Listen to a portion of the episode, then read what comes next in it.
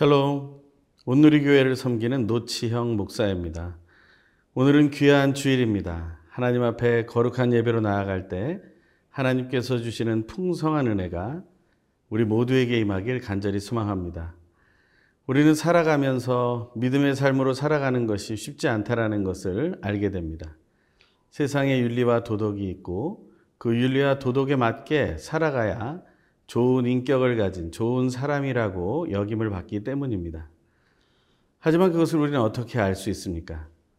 겉으로 보기엔 선하더라도 그것이 하나님의 뜻에 의한 것인지 아니면 나 자신으로부터 비롯된 것인지 그것을 제대로 구분할 수 있다면 우리는 바르게 이 땅에서 선한 삶을 살 뿐만 아니라 하나님께 영광을 돌릴 수 있게 될 것이라 믿습니다. 우리가 이러한 믿음의 삶을 잘 드러낼 수 있는 주일 되길 소망합니다. 오늘 묵상할 하나님의 말씀은 사사기 21장 1절에서 15절입니다. 하나님께서 나에게 주시는 말씀을 함께 듣겠습니다.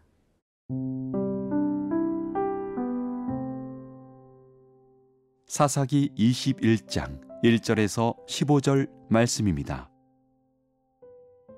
이스라엘 사람들이 미스바에서 맹세하여 이르기를 우리 중에 누구든지 딸을 베냐민 사람에게 아내로 주지 아니하리라 하였더라. 백성이 베델에 이르러 거기서 저녁까지 하나님 앞에 앉아서 큰 소리로 울며 이르되 이스라엘의 하나님 여호와여 어찌하여 이스라엘에 이런 일이 생겨서 오늘 이스라엘 중에 한 지파가 없어지게 하시나이까 하더니 이튿날에 백성이 일찍이 일어나 거기에 한 제단을 쌓고 번제와 화목제를 드렸더라. 이스라엘 자손이 이르되 이스라엘 온 지파 중에 총회와 함께하여 여호와 앞에 올라오지 아니한 자가 누구냐 하니 이는 그들이 크게 맹세하기를 미스바에 와서 여호와 앞에 이르지 아니하는 자는 반드시 죽일 것이라 하였음이라 이스라엘 자손이 그들의 형제 베냐민을 위하여 뉘우쳐 이르되 오늘 이스라엘 중에 한 지파가 끊어졌도다. 그 남은 자들에게 우리가 어떻게 하면 아내를 얻게 하리요?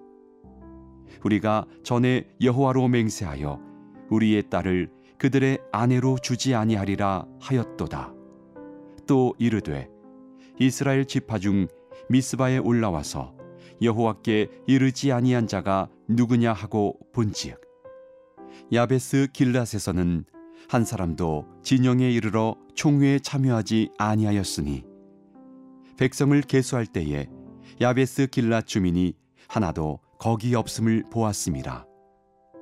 회중이 큰 용사 만 이천 명을 그리로 보내며 그들에게 명령하여 이르되 가서 야베스 길라 주민과 부녀와 어린아이를 칼날로 치라.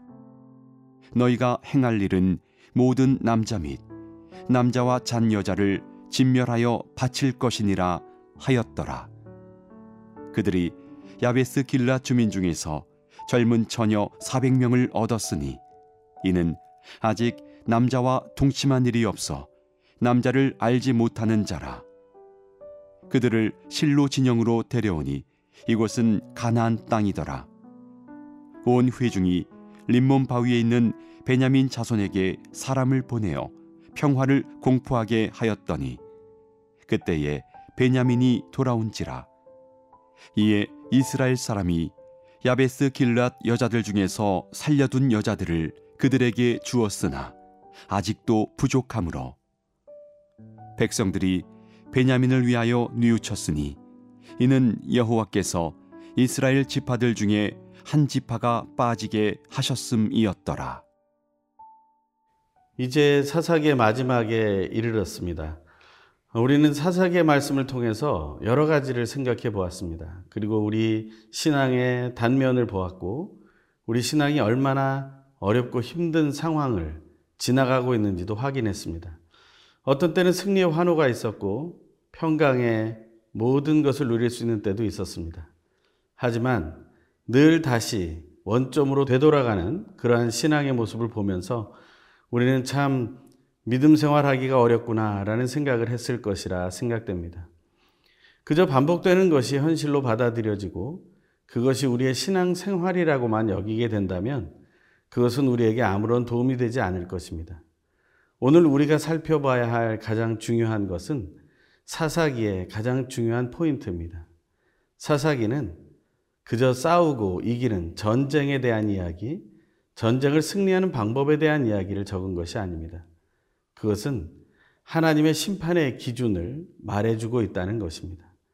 그것은 계속해서 이어지게 됩니다. 하나님의 심판의 기준은 무엇입니까? 그 심판의 기준은 바로 하나님의 뜻입니다. 하나님의 뜻대로 우리가 하고 있는가? 아니면 우리가 보기에 좋은 대로 행하고 있는가? 지금 앞서 나오는 모든 본문을 보면 마지막에 베냐민 지파와의 큰 전쟁을 치르게 됩니다. 이스라엘 백성들이 각자 자기끼리 죽이는 그러한 일들을 경험하게 되죠. 엎치락 뒤치락 고통 속에서 결국 베냐민 지파는 무너지게 됩니다. 그것이 바로 오늘 본문으로 이어지게 되는 것이죠. 1절의 말씀을 읽겠습니다. 이스라엘 사람들이 미스바에서 맹세하여 이르기를 우리 중에 누구든지 딸을 베냐민 사람에게 아내로 주지 아니하리라 하였더라. 그들이 만든 약속입니다. 그들이 생각해낸 맹세입니다. 그것을 꼭 지켜야 된다고 생각합니다. 왜 그렇게 생각할까요? 그것은 베냐민 지파에 대한 저주와 미움이 아직 그 안에 남아 있기 때문입니다. 혹시 우리는 우리의 이웃들을 대할 때 안타깝고 어렵고 연약한 이웃을 바라보면서도 마음속에 분노와 미움을 가지고 그들을 대하고 있지 않습니까? 그들을 보고 불쌍하다 말을 하고 그들에 대해서 울며 우리가 반응을 보인다 할지라도 우리의 중심이 진정한 사랑으로 가지 않는다면 우리는 잘못된 이웃에 대한 관점을 가지고 바라보는 것입니다. 그들은 울기까지 했습니다. 2절에 보면 백성이 베델에 이르러 거기서 저녁까지 하나님 앞에 앉아서 큰 소리로 울며 이스라엘 백성 중에 베냐민 지파가 사라질 것에 대해서 두려워하면서 그들은 울기까지 했습니다. 그 연약한 이웃에 대해서 울 수 있습니다. 하지만 그 눈물이 바른 눈물이 되기를 바랍니다. 나에게 주어진 그런 분노까지 사라져 버리는 그런 미움의 근거까지 없어져 버리는 그러한 눈물이 우리 속에서 흘러나오기를 소망합니다. 나와 또한 우리는 정말 연약한 이웃들에 대해서 울고 있는지, 그리고 그 기준이 하나님의 뜻으로 향해 가고 있는지 우리가 살펴보게 되기를 바랍니다. 그들은 베냐민 지파를 살려내야 된다는 또 하나의 책임감으로 무게를 느낍니다. 하지만 그것에 대해서 하나님이 어떻게 행하시는지는 두 번째 문제가 되는 것입니다. 우리는 이런 안타까운 현실들을 묵상합니다. 그것이 우리의 삶 속에 적용될 때 이 안타까움이 적용되는 것이 아니라 하나님의 뜻을 바르게 알고 우리의 연약한 주변의 이웃들을 향해 같이 울어주고 하나님의 마음으로 대안을 찾아 섬기는 그 놀라운 은혜가 우리 예배 속에서 삶 속에서 드러나길 간절히 소망합니다.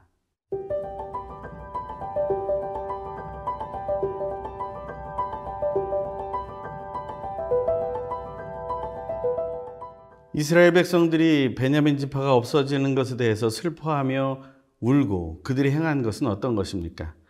4절의 말씀을 읽겠습니다. 이튿날에 백성이 일찍이 일어나 거기서 한 제단을 쌓고 번제와 화목제를 드렸더라. 그들에게는 점점 제사법이 익숙하게 됩니다. 그들은 사사 시대를 보내며 그들은 광야에서 배웠던 제사들을 계속해서 반복해 왔을 것입니다. 이제 하나님을 믿는 것, 하나님을 따르는 것은 그들에게 또 하나의 형식적인 종교가 되어버린 것이죠. 하나님을 생각합니다. 그리고 하나님 앞에 나아갑니다. 그리고 제물을 드리는 제사를 드립니다. 하지만 그들의 중심은 어떤지 모르겠습니다. 그들의 생각 속에 남아있는 것은 아직도 자기들의 정해놓은 맹세가 더 중요하게 느껴진다는 것입니다. 6절의 말씀입니다. 이스라엘 자손이 그들의 형제 베냐민을 위하여 뉘우쳐 이르되 오늘 이스라엘 중에 한 지파가 끊어졌도다. 7절 그 남은 자들에게 우리가 어떻게 하면 아내를 얻게 하리요 우리가 전에 여호와로 맹세하여 우리의 딸을 그들의 아내로 주지 아니하리라 하였도다. 그들은 자꾸 하나님 앞에서 맹세했던 그 맹세만을 기억합니다. 600명 정도 남은 베냐민 남자들을 향해 한 여자들이 필요하다는 것이죠. 그러한 여자들을 어디서 구할까 고민하게 됩니다. 하나님께 질문하고 하나님께서 이 베냐민을 없애지 않기를 소망합니다. 하나님께 강구했다면 하나님은 무엇이라 말씀하셨을까요? 아마 예수님이 말씀하셨던 것처럼 너희는 서로 사랑하라 하는 말씀 주셨을 것입니다. 서로 용서하고 받아들이고 서로 모든 지파 안에서 서로가 사랑하게 되었다면 이스라엘 백성들은 더 풍성한 나눔이 있었을 것입니다. 하지만 그들은 한 가지 규칙을 정합니다. 이렇게 함께 베냐민과 싸우기 위해 모인 사람들, 그들 중에 참여하지 않은 사람들을 찾게 되죠. 그들이 누구입니까? 그들은 야베스 길르앗에 사는 사람들이었던 것입니다. 그 야베스 길르앗에 있었던 그 사람들을 그래서 점령하기로 합니다. 그들은 또한 같은 종족입니다. 그들을 쓰러뜨리고 나서 그들에게서 얻은 것이 무엇입니까? 남자를 알지 못하는 결혼하지 않았던 여인 400명을 얻게 되는 것입니다. 이것이 얼마나 악한 방법입니까? 자기들의 딸은 주지 않으려고 하면서 자기들이 율법으로 또 정하고 자기들이 정한 규칙대로 하나님 앞에서 함께 싸우지 않았다는 이유로 그들을 정죄하고 그들에게 고통을 주는 것이죠. 그래서 그들을 주어서 베냐민 지파와 결혼하게 하는 거예요. 하지만 그럼에도 불구하고 아직도 신부가 부족한 상황이 되었습니다. 사람의 방법은 해결된 것 같으나 또 하나의 문제를 만들어냅니다. 우리가 어렵고 힘든 이웃들을 포스트 코로나 시대에 점점 많이 만나게 될 것입니다. 하지만 그들을 대할 때 우리가 형식으로 대하게 된다면 우리는 이런 부족함을 경험하게 될 것입니다. 하지만 하나님께서 주시는 하나님의 마음을 가지고 그들을 바라볼 수 있게 된다면 어떨까요? 그들 안에 놀라운 역사를 이루신 하나님을 만나게 될 것입니다. 사실 우리는 너무나 이상한 결말을 보게 됩니다. 사사기는 이렇게 맞춰질지 모르지만 하나님께서 사무엘 상을 통해서 보여주시는 이스라엘의 초대 왕은 베냐민 지파의 사울이었다는 것입니다. 이것이 얼마나 놀라운 일입니까? 하나님께서 이를 이루어 가시는 것에 대해서 하나님의 중심을 조금 더 안다면 우리는 이렇게 선택하지 않을 것입니다.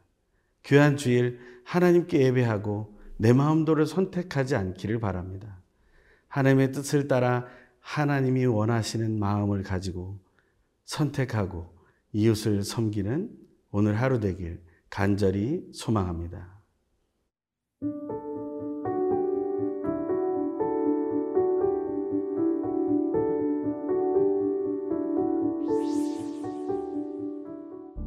우리의 예배를 받기 합당하신 하나님, 거룩한 주일을 맞아 삼위일체 하나님께 기쁨으로 예배하게 하심에 감사드립니다. 코로나19 상황이 계속되므로 어두워지는 마음을 하나님 나라의 소망의 빛을 비춰주시는 하나님께로 돌리게 하시고 온전한 예배의 기쁨을 알게 하시고 누리게 하시니 감사드립니다. 하나님의 마음과는 멀어진 인간적인 해결책이 아닌 하나님의 말씀만을 기초로 한 우리의 정결한 중심을 받기 원하시는 하나님께 기쁨으로 순종하는 삶을 통해 하나님을 찬양하기를 소망하며 예수님의 이름으로 기도드립니다. 아멘.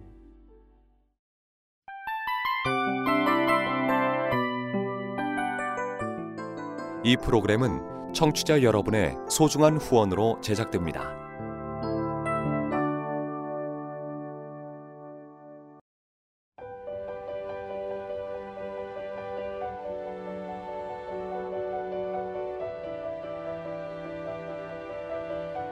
세상에는 수많은 교회들이 있지만 더 깊이 있는 말씀 강해를 찾기 위해 크기로만 교회를 선정하지 않습니다. 보다 좋은 영적 콘텐츠를 더 많이 나누기 위해 방송비를 받지 않습니다. 1년 365일 복음만 전하고 싶어서 우리는 광고를 하지 않습니다. 온누리의 복음을 땅끝까지 CGN TV와 함께 땅끝 선교사가 되주세요.